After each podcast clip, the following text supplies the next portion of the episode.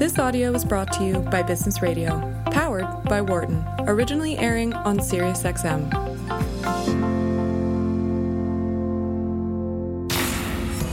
From the campus of the University of Pennsylvania Wharton School, this is Marketing Matters on Business Radio. Hello and welcome. You're listening to Marketing Matters here on Business Radio, Sirius XM 132. I'm Barbara Kahn. I'm the Patty and J.H. Baker Professor of Marketing. And I'm joined today, this week after the Super Bowl, with my co-host, Americus Reed, who's the Whitney M. Young Jr. Professor of Marketing and a brand identity theorist. And we can talk today a little bit about what happened in the Super Bowl this weekend in terms of marketing and maybe what's coming in the future holidays. But anyway, hello, Americus. Welcome to my Zoom room. Welcome to the program, America's co-host. I love it. Thanks, Barbara. I really inviting you into my Zoom room. I appreciate that. Thank you so much for the invitation to come to your Zoom room. Yes, the past Sunday was amazing, Barbara, and hats off to Tom Brady. I'm not a fan, but I'm a fan of greatness. And that's what I feel. Yes, and this was his 10th appearance in the Super Bowl. He has appeared in 18% of every single Super Bowl that has ever been played in the history of the National Football League. So you got to tip your hat to him and the former Succaneers, who are now on top of the world because they brought that now branding, Barbara. It's Tampa Bay now because they've got themselves their second Super Bowl. Oh, I love that. I haven't heard that. That's great. No, I agree with you. Whether you like Tom Brady or not, you got to respect the guy. How old is he? 43? 43. It's absolutely incredible. And some brands, Barbara, they have a history, they have a lineage, they have a brand that just evolves over time and gets better and better and better. And I would love to know if we could invite one of these iconic type of brands into the program today to discuss all of this greatness and how this happens, because it's by strategy. What have you got for me, Barbara? You know, what's a better brand for a long, long history of magnificent marketing and magnificent deliciousness, but the M&M brand. And with that M&M brand, we have the senior marketing director with us today to talk a little bit about the Super Bowl ad and what M&M's is planning for Valentine's Day and maybe even the rest of the year. And just in general, lots of marketing goodness. We have with us Allison Miazga-Bedrick, who's the Senior Marketing Director for M&M's brand. Hello, Allison. Hi, Allison. Good afternoon. Hello. Hey, it's great to have you on the program. We're excited to be here. And I got to tell you, if I had $1 for every package of M&M's and or peanut M&M's that I absolutely devoured, I just might be giving Jeff Bezos a run for his money at this point. I just want to tell you that. Thanks for your work. Glad you're a huge fan. Absolutely. Welcome to the program. Thank you. I'd love to. I agree with America's. It's like, this is an amazing brand, and who doesn't love M&M's? But also, who doesn't love the creativity in your marketing and the way you've been able to bring newness to the same product? I mean, it's kind of astonishing how you've achieved the consumers' needs in this category. Candy, people like variety, they like creativity, but then they also like what they like. And somehow or another, you've managed to do both. And I would imagine that that's part of the DNA of M&M's. Can you tell us, before we get back into like your Super Bowl ad or your new plans, a little bit about the ethos of the brand or what you think about in general the M&M brand stands for and the overview of the M&M's marketing strategy? Yeah, no, absolutely. And you're right. It's a beloved, iconic brand. We're actually 80 years old this year. Wow. And so there's a tremendous amount of heritage with M&M's. And it really starts, with the characters, right? We have incredible, distinct assets that we use, and people see the characters and they automatically smile. And they're obviously a symbol of the deliciousness, as you said, of the product. So we're blessed with sort of these distinct assets, even sort of the color, you see the sort of we call it the beacon yellow, and you see it with the characters, and instantly you get brand recognition. And that clearly is a gift. And then, I think to your point, we have variants that have been around for years, like milk chocolate and peanut. And then every year we have some innovation that is slated as well. And to your point, confectionery is a variety seeking category. And so by offering sort of new flavors, it brings in typically younger consumers and making sure that we're going after the growth audience. And then the other thing that's part of our strategy for M&M's is we like to think of ourselves as more of a sort of iconic entertainment brand. We're all about fun. And we're sort of evolving that to, as you saw the pivot on the commercial this year about bringing people together as we try to frankly become more of a purpose-driven brand. But we've always been known sort of for fun and spontaneity. And we are also an experiential brand. So we have M&M World stores. We have our own website where you can buy personalized M&Ms. So we exist beyond sort of traditional retail as more of a sort of, we call it an immersive experiential brand that consumers can interact with in a way that maybe they can't interact with another food brand. Yeah, it's really astonishing how much you could put on that little chocolate, candy, because the product is what the product is. Very good. But you've just explained tons of different things you can leverage on top of this candy and make it experiential, make it have brand values, social responsibility. It can also be used to dress up a party. You can bring it in the colors of the school. I've seen many people like do a whole party around certain colors of M&Ms, which is a whole different way. It's really so incredibly creative to think about how much you can add on to a product. It's definitely what I like to talk about is it's around the customer experience. It's not just the product, but it's really imagining that whole customer experience and thinking about what you could do next. Yeah, no, absolutely. And the one word that comes to mind is versatility. So clearly people eat it, as a treat.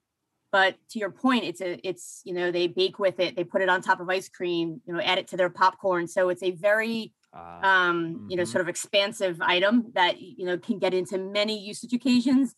And then because we have the distinct asset of the colors and you could have sort of personalized or customized to what you want, that is something that is very, very unique in the chocolate category and something that we definitely leverage. And then I think the characters take us out of the candy world and they bring us into the entertainment world, and obviously do it in a very sort of jester adult way. So it's not, childlike at all. It's very sort of clever and witty. And then as we are now looking to become more of a purpose-driven brand and really using our fun and our interaction in entertainment to bring people together, that is super exciting as well. So along those lines, let's talk a little bit about some of the strategic decisions that you make as a marketing manager. So you decided to participate in the Super Bowl and you came up with a very clever, I loved your ad. How did you make that decision? Because there were some brands that decided to stay out and there were other brands that decided that they wanted to come in. How do you decide whether or not to advertise on the Super Bowl or any of those other kinds of decisions? And I think first and foremost, M&M's has a big event every year. So it could be the Super Bowl. Last year we went big in on the Emmys. We want to partner in a big way with big partners. And so that's something that's top of mind. Mars Wrigley has a history, frankly, with Super Bowl, and I've been blessed to work on whether it's M&M's or Snickers. So we use it as a property, and it's been very effective for us. So I would say probably the end of the summer we decided that we're sort of all in and we want to participate, and it's a kickoff for us. It kicks off our campaign, it kicks off our year. So it's not a one and done. And so we have a new campaign that just came out, but you'll see us use that all year. And it's a way to get our customers excited. It's a way to get our consumers excited. So it's part of our marketing mix that we frankly consider every year. It's its own budget. So some people, may make decisions from a financial perspective. This is a separate budget than anything else that we do. And we get to sort of lean in a big way and really surround it with a complete 360 campaign. Allison, this is absolutely amazing. I want you to unpack this a bit more, the actual commercial that was used in the Super Bowl. Talk us through it. I love the purity of it. I love the simplicity of it. The fact that candy is joy, and joy can be the precursor to any apology needed. And I love the apology is kind of the social glue that creates potential togetherness in some ways. It's like the ability to come and say, hey, listen, we had a disagreement, or something happened. I want to mend that fence. And I love the idea of candy being kind of the joyful centerpiece, if you will, of that. Can you talk about the genesis of this and how you decided to kind of slightly take it in a more kind of humorful way and talk a little bit about the strategy that led to the actual commercial that we ended up seeing? Yeah, no, absolutely. And I think the pivot for us is, you know, M&M's has always been around spontaneity and really irresistibility. And the pivot for us is when we think about fun and humor, it's how does fun and humor have the power to bring us closer together? So, and any good piece of creative, you need tension. So what we didn't want to be is a kumbaya ad where everyone kind of comes together, because that's not who we are. We have a jester wit and a bit of a, you know, and the way you make people laugh is through advertising, is through some tension. Mm-hmm. So what you see here is, you know, you can call it apology, but it's really about how M&M's believes that humor and fun really have the power to bring us closer together.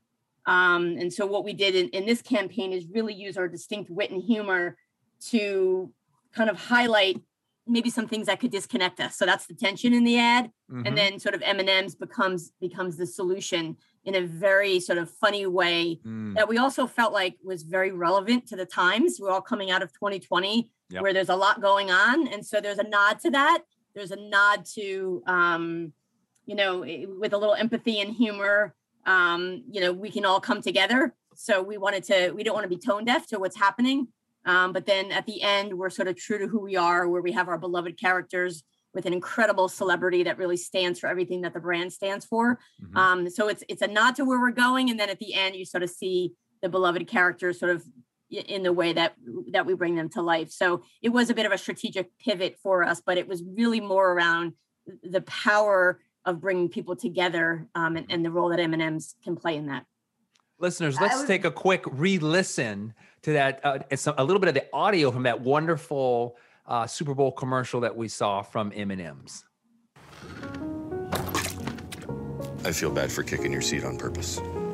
I'm sorry for mansplaining. That's when a man... I know what it is. We should have just told you it's a boy. I wish you didn't have to hear all that. Sorry I called you Karen. That's my name. Sorry, your name is Karen. I promise I will not eat any more of your friends. Really? It might happen one more time. Okay, that was absolutely amazing. We're speaking with Allison Miazga-Bedrick, Senior Marketing Director for the M&M's brand. We just heard some incredible audio of one of the absolutely amazing creative executions of the M&M's Super Bowl ad. I love this idea of fun and humor, but tension, Allison, and kind of creating a way that you can get a conversation going around what people saw in those very witty ads that were a big part of the ethos of the brand that you were describing earlier. But I want to jump back to this notion of values, because we keep seeing this.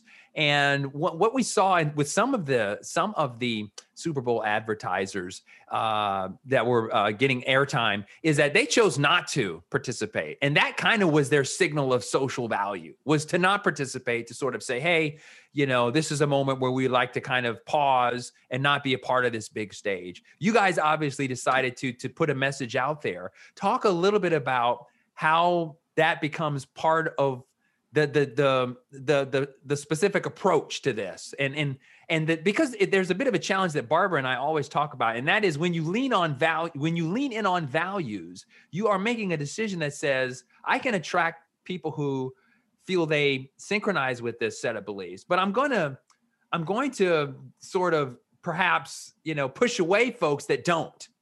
And it's kind of like a decision that you're okay with that. So talk us through the decision calculus of bringing in values as part of this, because at the end of the day, I love my M&Ms, and you know, you don't need to tell me the importance of togetherness for me to love my M&Ms. So bringing that in makes me even happier, because I happen to love that message of togetherness, especially the way you're doing it. But there's a risk to doing this. I want you to talk us through the decision to take on that potential risk. Yeah, and it starts really with who we are as a company. Mars Wrigley is a purpose-driven company, and so while we were all in on Super Bowl, we're also all in on donations and social justice. And so it wasn't a one for the other. You know, Mars Wrigley has donated over $20 million to social justice and what's going on with COVID.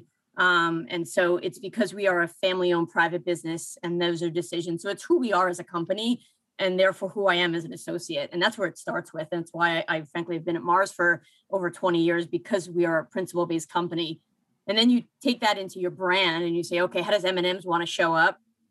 And togetherness, frankly, is not very controversial. Mm-hmm. You know, like it's not as if we're picking something where you're going to alienate 50% of the population. You know, it's something where it's a bit of a higher order. Mm. It's a bit of sort of what our beliefs are. And so therefore we feel like it's sort of the right thing to do is in an area of bringing people together, breaking down barriers, and really also ensuring that people can be seen and valued.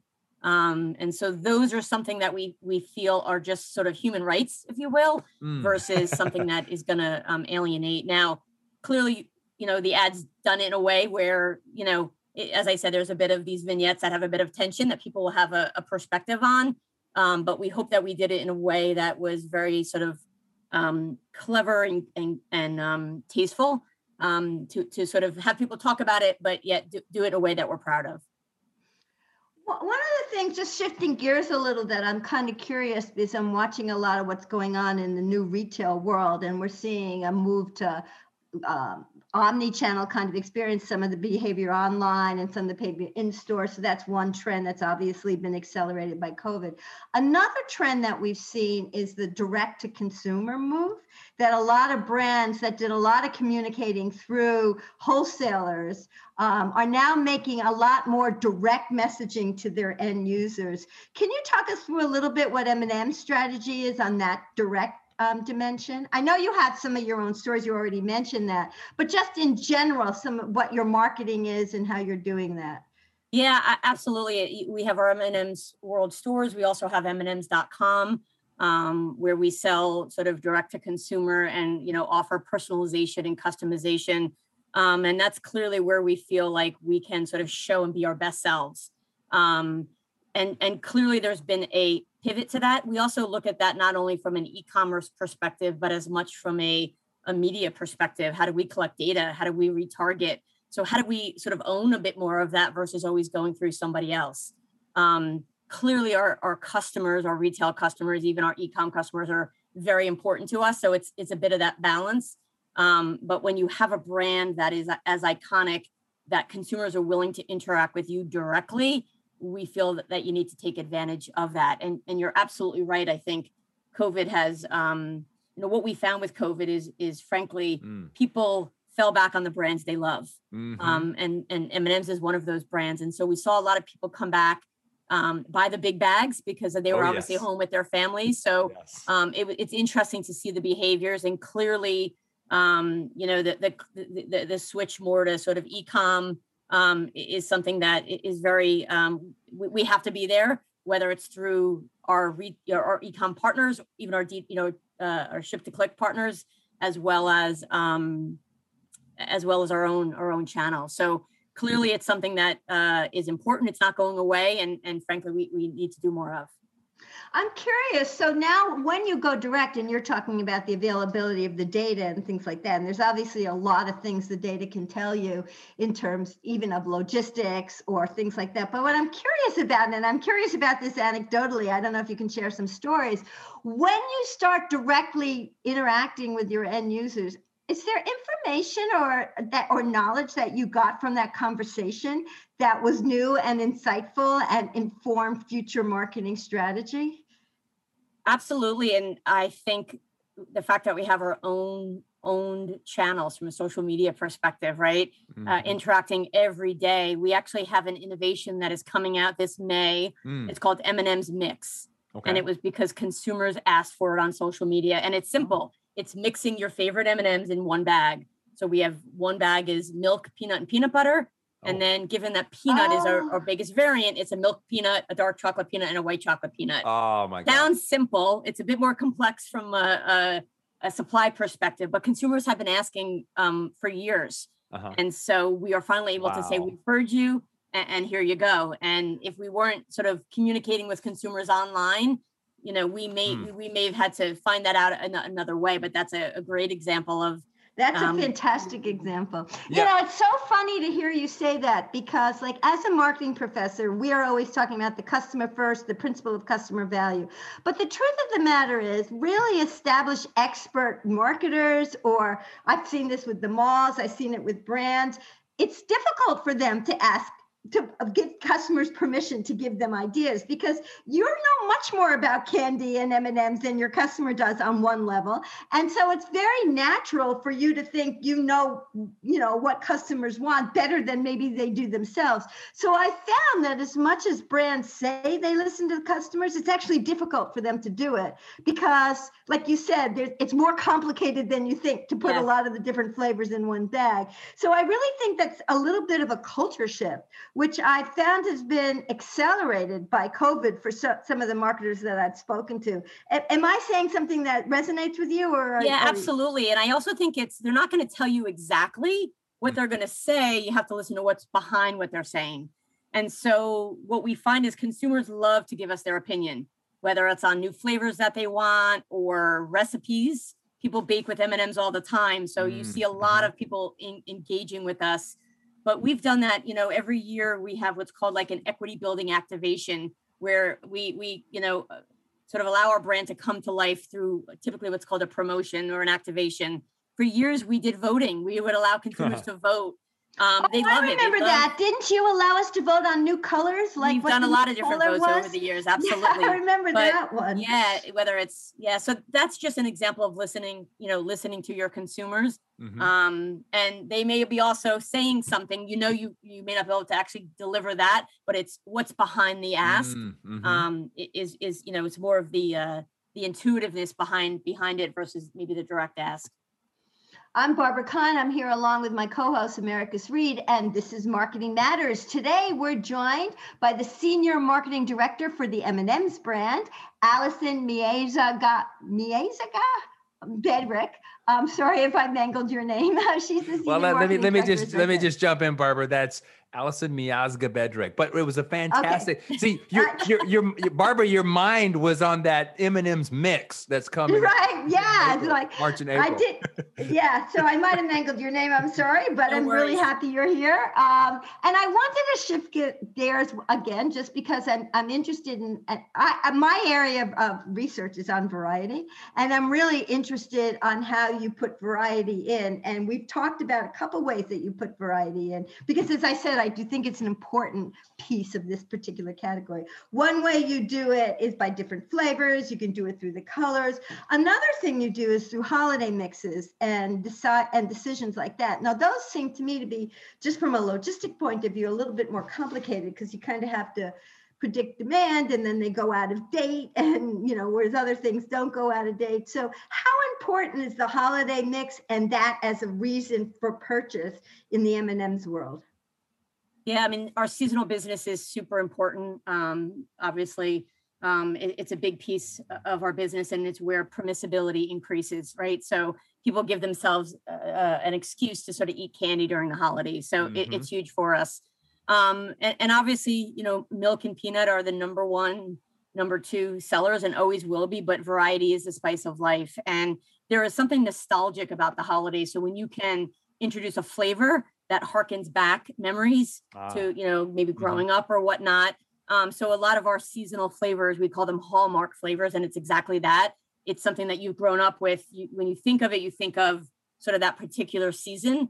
And it's been very successful for us bringing, you know, consumers into the franchise. And then typically what you see is not only will they buy the new flavor, but then they'll also probably buy some of their tried and true flavors as well. Amazing. Well, Allison, thank you so much for joining us today. And where can our listeners go to keep up with you and everything new and exciting that's going on at M&M's? M&Ms.com. That's simple, huh? I love it. Simplicity is awesome. This is great. And I cannot wait for M&M's Mix. That's when you said that, I wept a little bit over here, Allison, because as a big fan, I mean, that's just an amazing, you know, an amazing innovation. So thanks for all your work. We really appreciate you spending some time with us on the program. My pleasure. Yeah, thanks for having me. Thank you very much. For more guest interviews, check out our Wharton Business Radio Highlights podcast on iTunes and Google Play.